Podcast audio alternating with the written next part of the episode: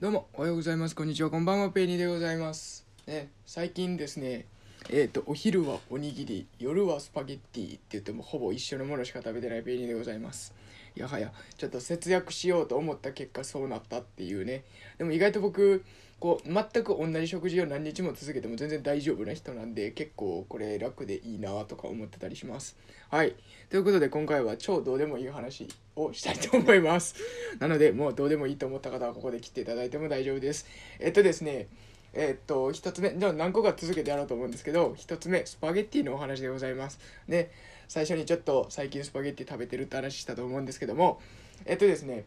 その今スーパーとかで結局あのスパゲッティ買ったりするんですけど太さいろいろあるじゃないですか。1.4mm であったり 1.6mm であったりに1.8とかもあるのかな。ちょっと太さがバラバラのスパゲッティってあるじゃないですか。普通の麺のね。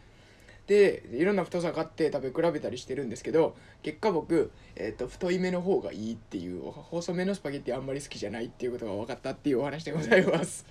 ね。いやこれは人によるんじゃないかなっていうのは思うんですけど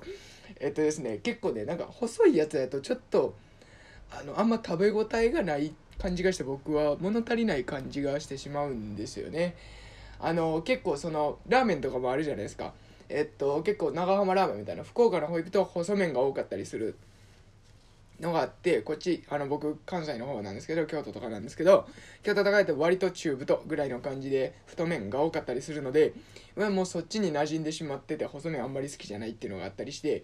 まあスパゲッティも同じようにちょっと細いのよりちょっと太めのスパゲッティの方がいいですっていうお話でございました。マジでどうでもいいでしょう。ちょっと最後まで聞いた人は後悔したかもしれないですけど皆さんのスパゲッティの太さはいかがでしょうか？細め細め派ですか？それとも太め派ですか？はいということで今回は以上になります。ありがとうございました。